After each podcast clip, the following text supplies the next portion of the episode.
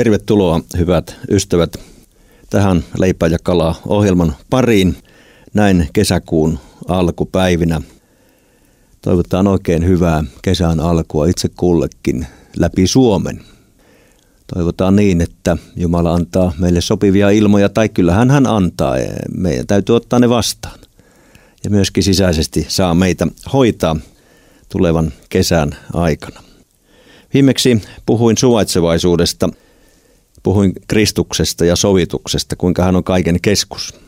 Ja lupasin, että tänään palaan Pietariin nimenomaan siihen kysymykseen, miten tämä Kristuksen armo, sovituksen merkitys avautui ja avartui Pietarille, Jeesuksen ykkösopetuslapselle. Nimenomaan niin, että hän oppi ymmärtämään, että muillekin kuin juutalaisille kuuluu sama Jumalan armo ja sama pelastus lahjana. Ja totesin, että hitaasti ja vaivalloisesti. Sillä olihan hän kunnon juutalainen, joka äidin maidossa oli jo imennyt juutalaisen perinteen, heidän tapansa palvella Jumalaa sillä ainoalla oikealla tavalla, niin kuin he Jumalan edessä olivat sen kokeneet ja saaneet. Voimme hieman kerrota Pietarin elämän vaiheita. Hänhän oli kalastaja, joka oli sieltä Galilean järven, Genesaretin järven pohjoispäästä pienestä kylästä kotoisin.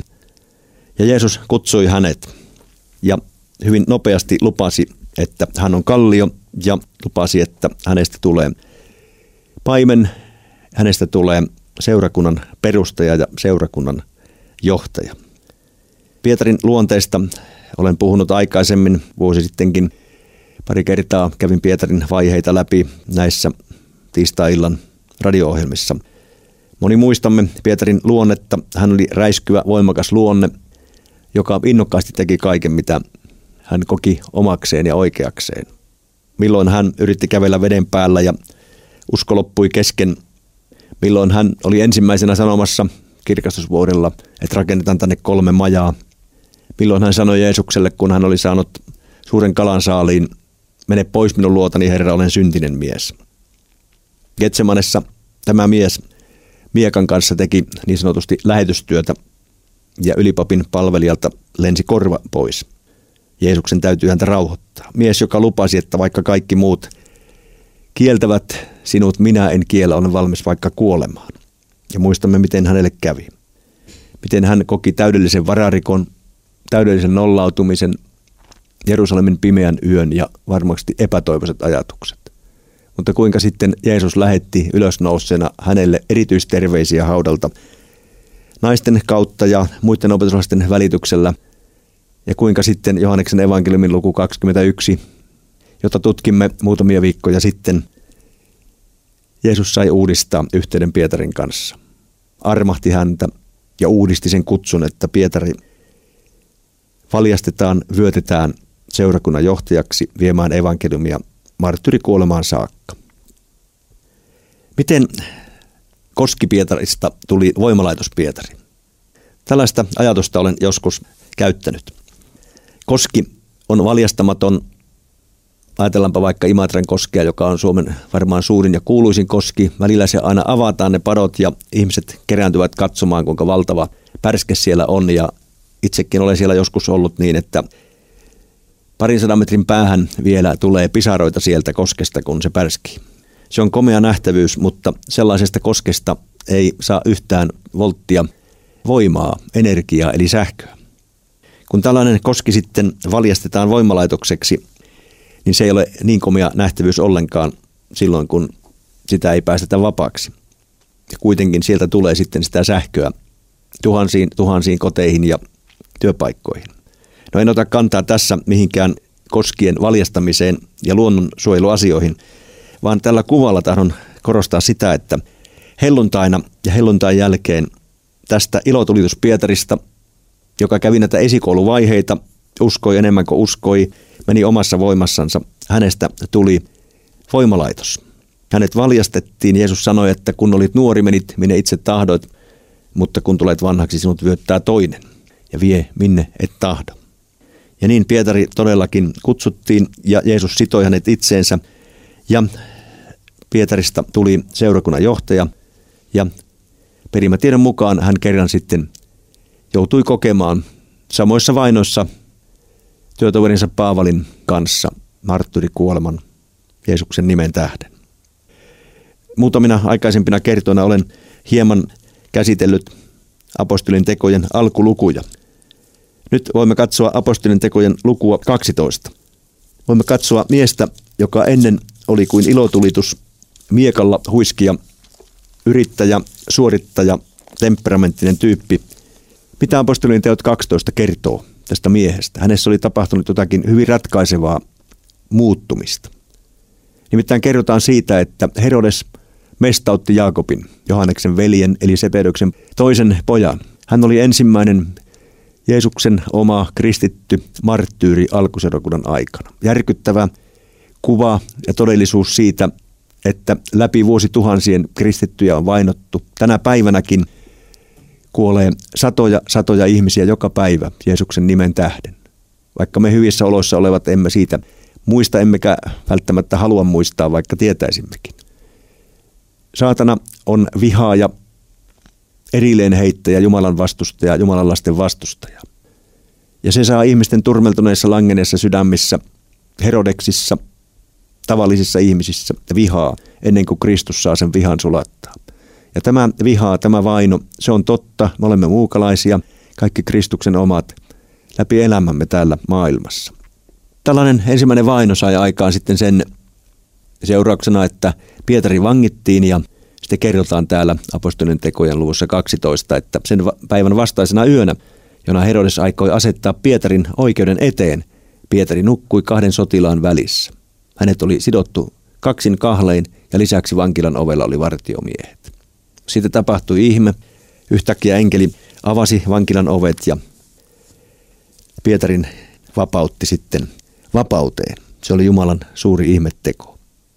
Mutta jos ajatellaan tätä miestä, hän nukkui kahden vartijan välissä, vaikka oli odotettavissa vähintään oikeudenkäynti, lisätuomio, mahdollisesti marttyrikuolema. Mitä tässä miehessä oli tapahtunut?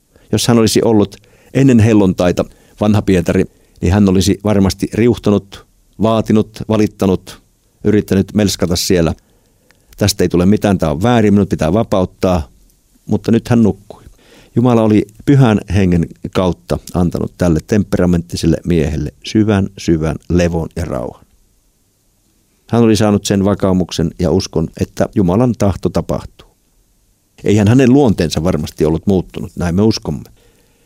Perimätiedon mukaan hän, hän nimittäin sanoi silloin, kun häntä oltiin naulitsemassa ristille, että en ole sen arvoinen, että minut naulitaan ristille pää ylöspäin niin kuin mestarini naulittiin, vaan minä tahdon, että minut naulitaan ristille pää alaspäin. Ja olen joskus vähän ajatellut, että se ei ollut ainoastaan hurskasta nöyryyttä, vaan samalla siinä oli Pietarin luonne, että vielä viimeisessäkin vaiheessa tämä voimakas persona teki omia itsenäisiä ratkaisuja. Ei samalla tavalla kuin muut, vaan vähän erikoista. Minut pää alaspäin pitää naulita.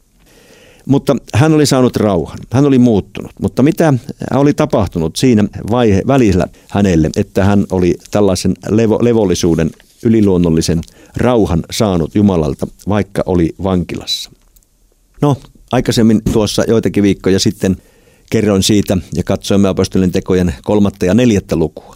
Kuinka Pietari ja Johannes joutuivat jo silloin vankilaan ja vanhimmiston tuomittavaksi – ja kuinka he kuitenkin sanoivat, että eivät voi olla puhumatta siitä, mitä ovat kuulleet ja nähneet. Jumala toimi heidän kauttaan. Apostolin tekojen viidennessä luvussa Pietari käyttää voimakkaasti johtajuutta. Ja teeskentelijät ja, ja, ja pettäjät joutuvat Jumalan tuomion eteen. Apostolin tekojen kuudennessa luvussa Pietari ja muut apostolit järjestivät työnjaon niin, että me keskitymme rukoukseen ja sanan palvelukseen. Ja silloin siunattiin seitsemän diakonia, tähän diakonin palvelutehtävään, joka oli yhtä tärkeä, yhtä hengellinen ja yhtä, yhtä lailla Jumalan suunnitelmissa oleva tehtävä. Sitten kahdeksannessa luvussa kerrotaan Samarian herätyksestä. Monet muut matkustivat sitten sinne Samarian herätyksen keskelle, muun muassa evankelista Filippos, mutta Pietari ja Johannes vasta myöhemmin menivät Jerusalemista sitten siunaamaan sen uuden herätyksen – ja näin he käyttivät tätä johtajuutta, jonka Jumala oli heille antanut alkuseurakunnassa. Apostolien tekojen yhdeksännessä luvussa kerrotaan siitä, kuinka merkittävä vaino ja pelottava Saulus Tarsolainen kääntyi. Ja kun hän tuli ensimmäistä kertaa sitten seurakunnan keskelle, apostolien teot 9. luku ja 26 eteenpäin kertoo siitä, niin Pietari ja muut apostolit karttoivat häntä. Häntä pelättiin, häntä arasteltiin, oltiin pidättyväisiä, mutta Barnabas oli sillanrakentaja, joka otti heti Saulin uuden uskovan, tulevan Jumalan voimakkaan työtoverin. Otti huomansa ja esitteli hänet myöskin sitten Pietarille ja muille apostoleille. Sitten tullaan apostolin tekojen kymmenenteen lukuun. Apostolin tekojen kymmenennessä luvussa kerrotaan merkittävä tapahtuma, joka liittyy tähän tämän illan teemaan. Miten Jumala avasi ja syvensi oman opetuslapsensa Pietarin kohdalla sitä, minkä Jeesus oli jo lähetyskäskyssä ja omassa sovitustyössänsä kirkastanut ja avannut. Nimittäin, että evankeliumi kuuluu kaikkeen maailmaan, kaikille kansoille. Sitähän lähetys, tehtävä lähetyskäsky merkitsi, jonka Jeesus omalle ydinjoukolleen antoi. Mutta vaikka Pietari ja kumppanit olivat sen tehtävän ottaneet vastaan, ja niin kuin äsken lyhyesti katsoimme apostolien tekojen ensimmäistä yhdeksää lukua, niin se evankeliumi lähti menemään sekä juutalaisille että sitten myöskin samarialaisille ja myöskin muille. Niin vasta tämä apostolien tekojen kymmenes luku ja myöskin 11 luku, jossa Pietari sitten kertoo tästä asiasta omillensa, niin se avasi Pietarille sitä, että oikeasti ja todellisesti evankeliumi todella kuuluu kaikille. Nimittäin Pietarillahan oli juutalaisena oma hengellinen perintönsä. Ja se merkitsi sitä, että Jumala Abrahamista lähtien oli pitänyt omasta valitusta kansastaan huolta. Ei ole kysymys jostakin pikkujutuista, juutalaisuuden erityispiirteistä, lillukan varsista, vaan oli kysymys siitä, että tällä tavalla Jumala eri tavoin, eri lakeja antamalla varjeli oman kansansa läpi 2000 vuoden historian sinne Jeesuksen aikaan saakka. Siihen kuului uhrilaki, siihen kuului kymmenen käskyn dekalogi, jonka Jumala antoi Mooseksen kautta. Siihen kuuluivat kaikki nämä puhtaussäännöt ja siihen kuului koko juutalainen kulttuuri ja elämänmuoto. Ja nyt kun Jeesus oli tullut, niin Jeesus tuli osoittamaan, ettei niitä asioita ja lakeja ollut annettukaan koskaan pelastuksen tieksi. Jumalasuhteen syntymistä varten. Vaan ne olivat varjelusta, että kansa säilyisi. Ne olivat osittain esikuvia. Ne olivat varjoa, josta hebrealaiskirje kirjoittaa. Joka esikuva täyttyi sitten Kristuksessa. Jos haluat syvennellä tätä asiaa, niin voit lukea hebrealaiskirjeen 7., 8., 9. ja 10. luvusta. Siellä kerrotaan tästä asiasta, kuinka tämä kaikki on todellakin vain varjoa. Kaikki on esikuvaa, jolla oli oma merkityksensä. Laissa siis on vain varjo tulevasta, paremmasta todellisuudesta, ei sen varsinaista ilmentymää. Hebrealaiskirjan 10. luvun alusta. Vaikka lain määräämät uhrit toistetaan vuodesta vuoteen, laki ei ikinä pysty tekemään pysyvästi täydellisiksi niitä, jotka astuvat Jumalan eteen. Ne olivat siis varjo, ne olivat siis esikuva. Ja sitten sanotaan näin, että Jumala sanoo, uhreja ja lahjoja ja polttouhreja ja syntiuhreja sinä et halunnut. Ne eivät sinua miellyttäneet, vaikka näistä uhreista on laissa määräykset. Mutta sitten mitä hän sanoo? Tässä olen, olen tullut täyttämään sinun tahtosi. Siis Kristus ja Kristuksen suuhun sijoitetaan nämä sanat. Hän siis kumoaa nuo määräykset asettaakseen niiden tilalle Jumalan tahdon, siis Kristus kumoaa. Ja sitten tämän tahdon mukaisesti meidät on pyhitetty ainutkertaisella uhrilla, kun Jeesus Kristus uhrasi oman ruumiinsa. Jokainen pappi seisoo joka päivä toimittamassa Jumalan palvelusta ja uhraa kerran toisensa jälkeen samat uhrit, jotka eivät milloinkaan voi poistaa syntejä. Tässä viitataan siis vanhan testamentin ja vanhan liiton ylimmäiseen pappiin ja muihin pappeihin. Sitten Kristus sitä vastoin on uhrannut yhden ainoan syntiuhrin ja asettunut pysyvästi istuimelleen Jumalan oikealle puolelle. No, tätä voit tutkia omasta raamatusta enemmän sieltä hebrealaiskirjeen näistä kyseisistä luvuista. Ydin on se, että Jumala oli jo Pietarille Jeesuksen kolmen vuoden maanpäällisen julkisen toiminnan aikana sitten myöhemmin helluntain jälkeen, pyhähengen vuodattamisen jälkeen. Hän oli kirkastanut ja avannut ja selkiyttänyt Pietarille ja muille apostoleille, että tämä on totta, vaikka hebrealaiskirjettä ei ollut vielä silloin tietenkään kirjoitettu. Ja niinpä Pietari olikin apostolin tekoja 15. luvussa sitten voimakkaasti Paavalin ja Barnabaksen rinnalla puhumassa ja taistelemassa sen puolesta, että armo ja pelastus Kristuksen sovitustyön tähden kuuluu samalla tavalla pakanoille kuin juutalaisillekin. Mutta mitä Pietarille oli pitänyt tapahtua ennen kuin hän tuli tähän käsitykseen, oikein avartui sydämessä? Hän oli, apostolien 10 kertoo siitä, hän oli kaimansa Simonin kodissa Joppessa, jossa hän rukoili ja Jumala antoi sellaisen ihmeellisen asian hänelle, että hän näki kolme kertaa näyn, jossa oli kaikenlaisia maan eläimiä, nelijalkaisia ja matelioita sekä taivaan lintuja.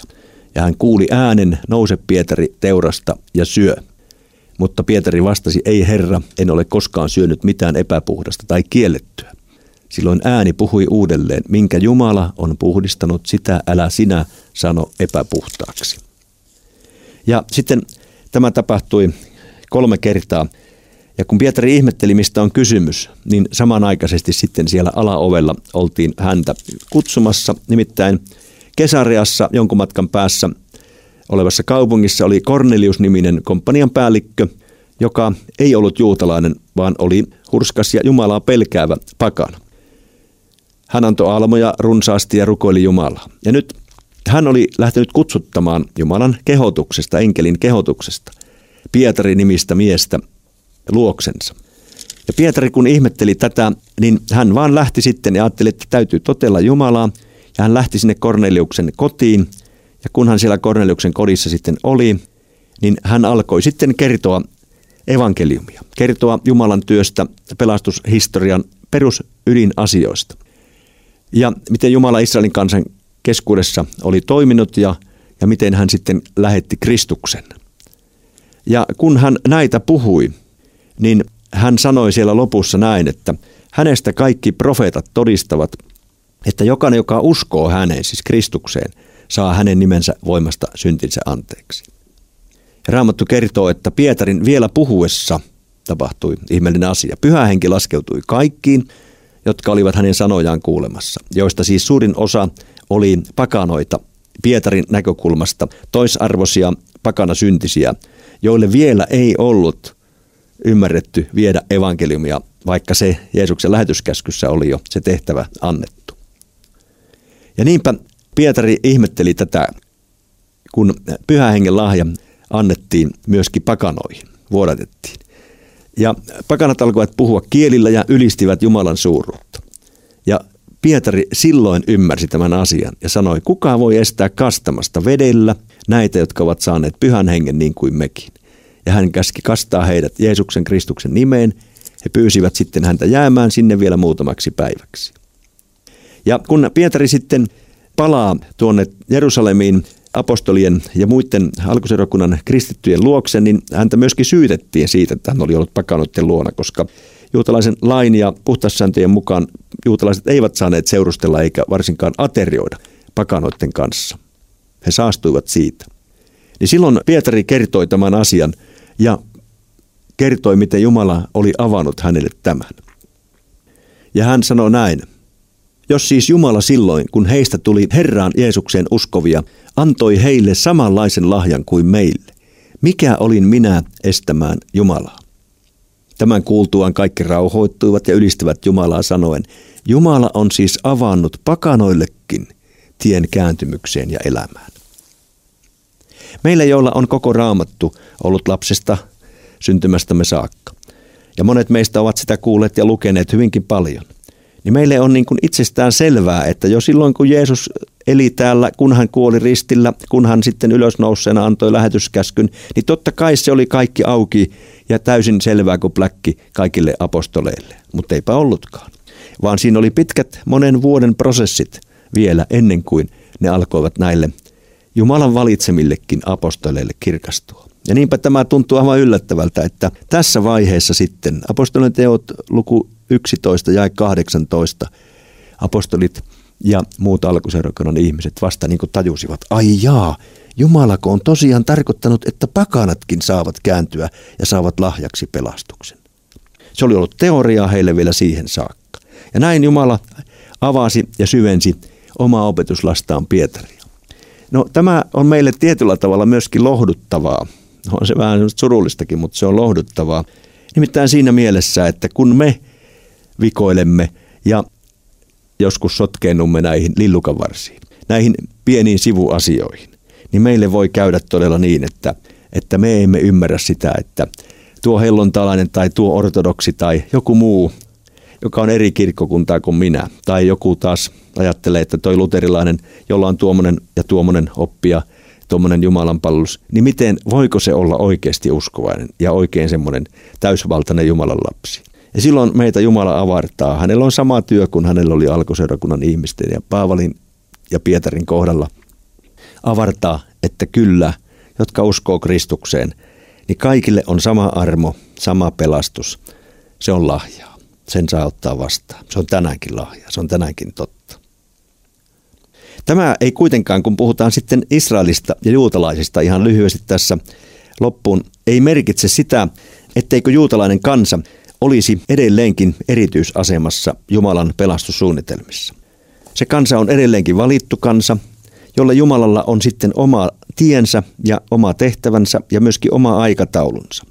Jos haluat tästä asiasta lukea vähän tarkemmin, niin kannattaa lukea nyt ainakin roomalaiskirjeen 9, 10 ja 11 luku, jossa Paavali opettaa siitä, miten hän näkee pyhän johdatuksessa Jumalan kansan eli juutalaisten ja Israelin paikan ja Jumalan uskollisuuden heitä kohtaan.